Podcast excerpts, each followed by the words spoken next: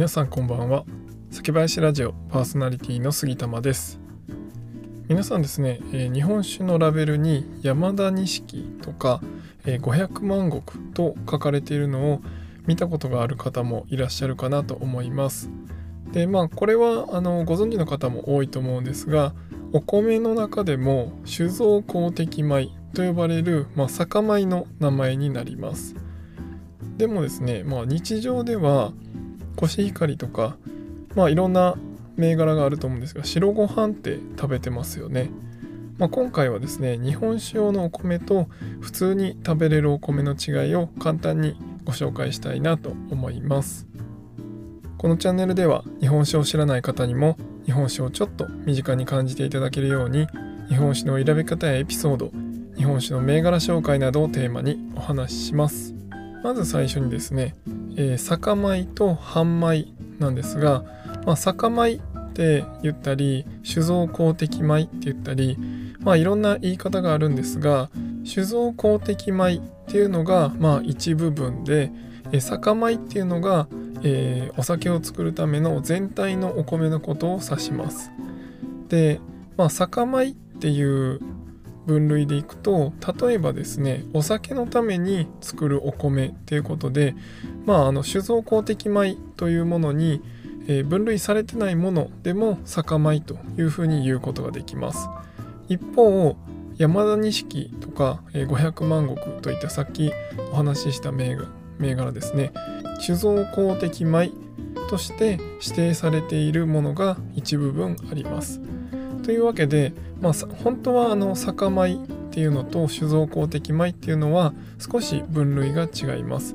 まあ、全体のお米の生産量の中でもだいたいまあ5%ぐらいが酒米と言われていて、え酒造公的米になるとまあ1%ぐらいしかないというふうに言われています。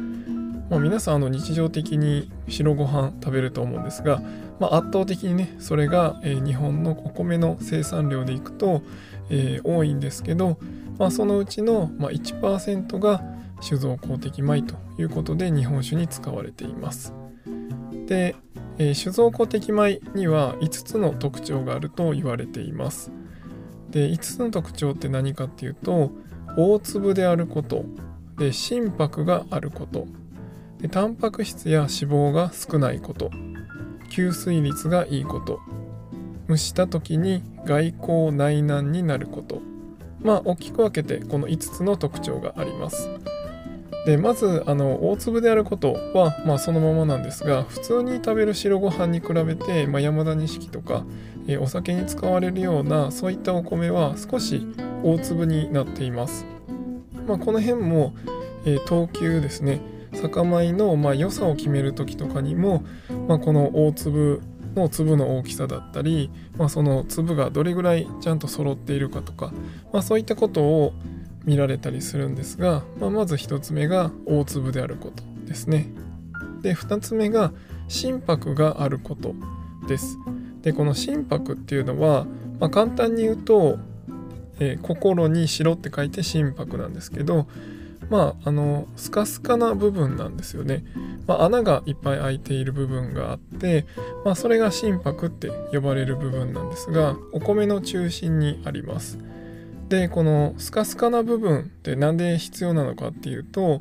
あのお酒を作る時ですね酵母が発酵してくれるんですが、まあ、その酵母が食べれるのはご飯そのままご飯粒そのままだと食べれないんですね。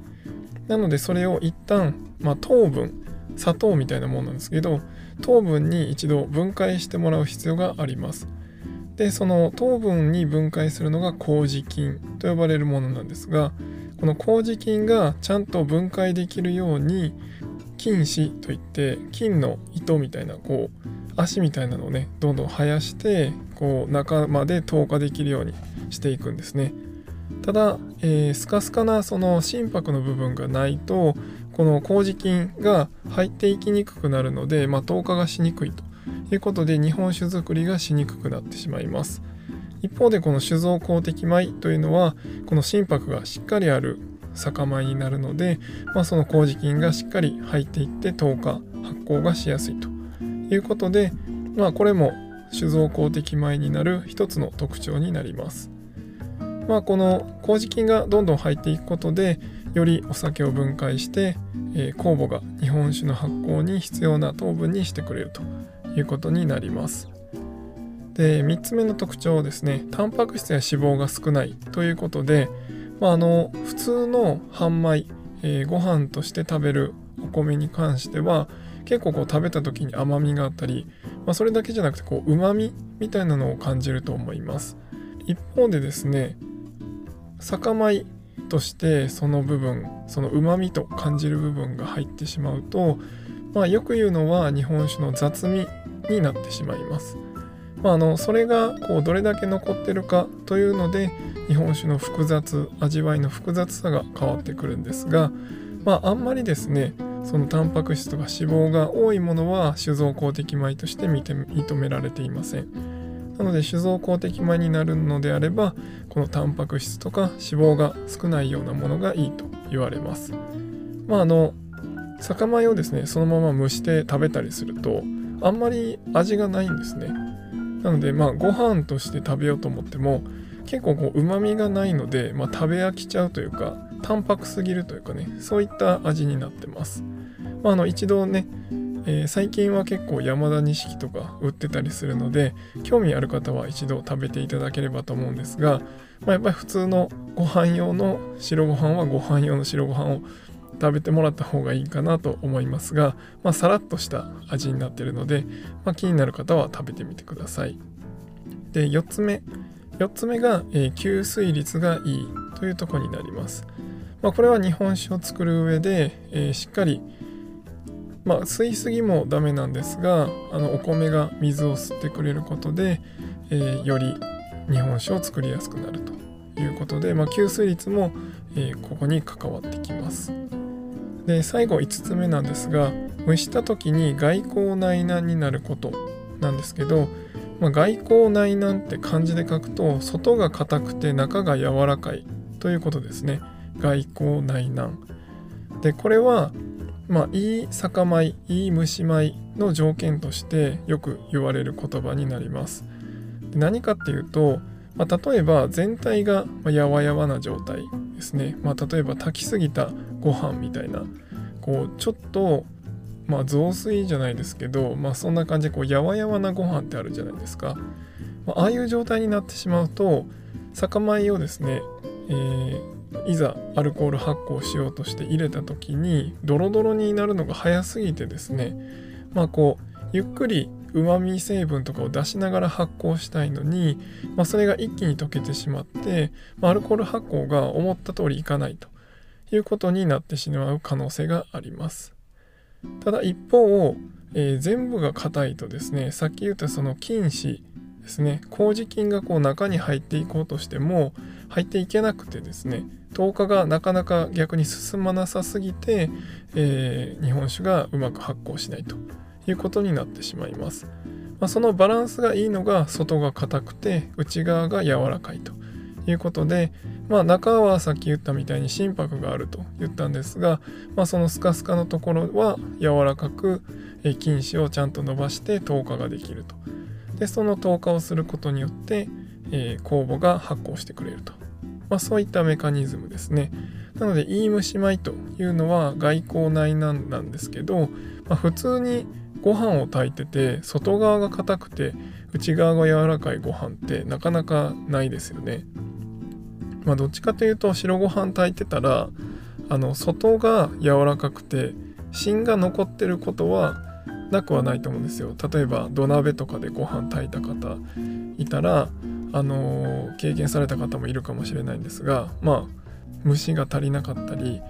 えー、水が足りなかったりで芯が残ることはあっても逆のパターンってなかなか普段ないと思うんですよね。まあ、これはあの日本酒のお米ならではの現象なのかなと思います。まあ、この外交内難になりやすいということで、まあ、酒造公的米と言われるということですね。なので、まあ、5つの特徴大粒であること心拍があることあとタンパク質や脂肪が少ないこと吸水率がいいこと蒸した時に外交内難になることこういったことをえー、見てですね酒造公的米というふうに認められたものが、えー、普段日本酒に使われています、まあ、なので、えー、これだけじゃないっていうのは最初お伝えした通り酒米というふうに言うと、えー、例えば食用米を酒用に使って醸しているところもありますし、まあ、あのもともと酒造公的米には認められていないけど、えー、使ってると。いうところもあるので、まあ、あの酒造公的米が全ての日本酒を作っているというわけではないんですが、まあ、酒造公的米と認められようと思うと、まあ、そういったところを、えー、加味して認められるということで一番最近認められた酒造公的米で、えー、かなり話題になってたのが石川県の百万石の城という酒米ですね。石川県のオリジナル酒米品種ということで結構ですねニュースになっていましたまだ僕自体はですねこの新しく認められた酒造公的米百万石の城のお酒は飲んだことはないんですが、まあ、そういった感じでその今でもですね酒造公的米っていうのはいろいろ研究されて、まあ、その土地の酒造公的米として、まあ、申請されて認められるっていうこともあります。まあ、こういったところで酒造公的米っていうのと半米っていうのの違いが出てきています。あの普段ですねラベルとか見てて何気なく山田錦なんだなとか500万石だなとか思われててあの飲まれてる方も多いと思うんですがあのこういったところの違いがあって、まあ、酒造公的米というのは決められてますよということを今回お話しさせていただきました。まあ、飲む時はね別にそんなに気にしなくていいんですが今回は一つの知識としてお伝えしました。何か参考になれば嬉しいです。最後にお酒のスペシャリスト4人でやっておりますサカラバというお酒のコミュニティがあります、えー、毎日こんな日本酒飲んだよとか、えー、こんなお酒を飲んだよっていう話をワイワイやっておりますのでご興味ある方はご参加ください。では今回は以上にしたいと思います。酒ピースお酒のご縁で人がつながり平和な日常に楽しみを。お相手は酒林ラジオパーソナリティ杉玉がお送りしました。また次回の配信でお会いしましょう。良い夜をお過ごしください。